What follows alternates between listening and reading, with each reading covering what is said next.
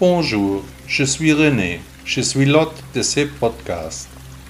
Il y a près de 40 ans, j'étais dans le temple Shaolin en Chine.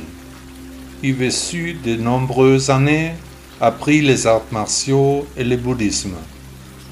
Aujourd'hui, je transmets les enseignements de Bouddha selon mes idées. Profitez de l'épisode d'aujourd'hui. Est-ce que je veux une relation? Tout le monde connaît cette situation. On fait la connaissance de quelqu'un, cela évolue, on passe de bons moments ensemble, on se rencontre plus souvent, une sorte de relation se crée. Rapidement, des questions surgissent, comme par exemple, est-ce que cette chose a un avenir? Est-ce que c'est la bonne personne? Est-ce que je veux vraiment une relation? Ces questions font naître des doutes, des souvenirs d'expériences passées surgissent, les dernières, relations, ont laissé des traces. De nos jours, la plupart des gens évitent tout simplement les conflits et ne donnent plus de nouvelles. La génération Facebook met fin à la relation par un WhatsApp ou ne donne tout simplement plus de nouvelles.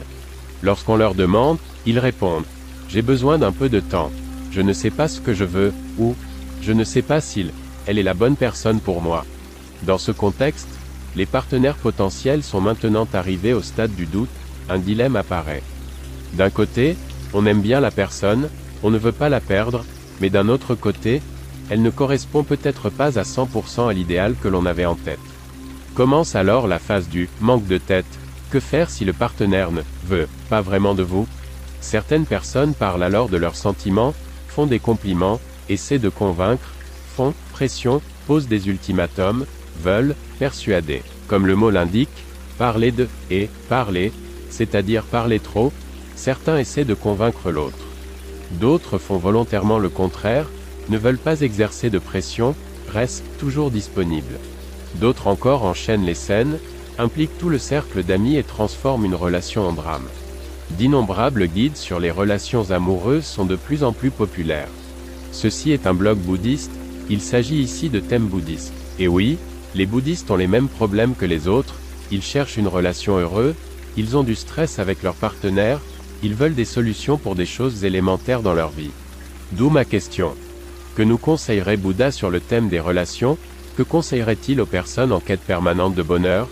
Je pense qu'il parlerait d'abord de la voie du milieu, que chaque personne devrait emprunter. Nous ne devrions pas être exaltés au ciel, ni tristes à mourir, non.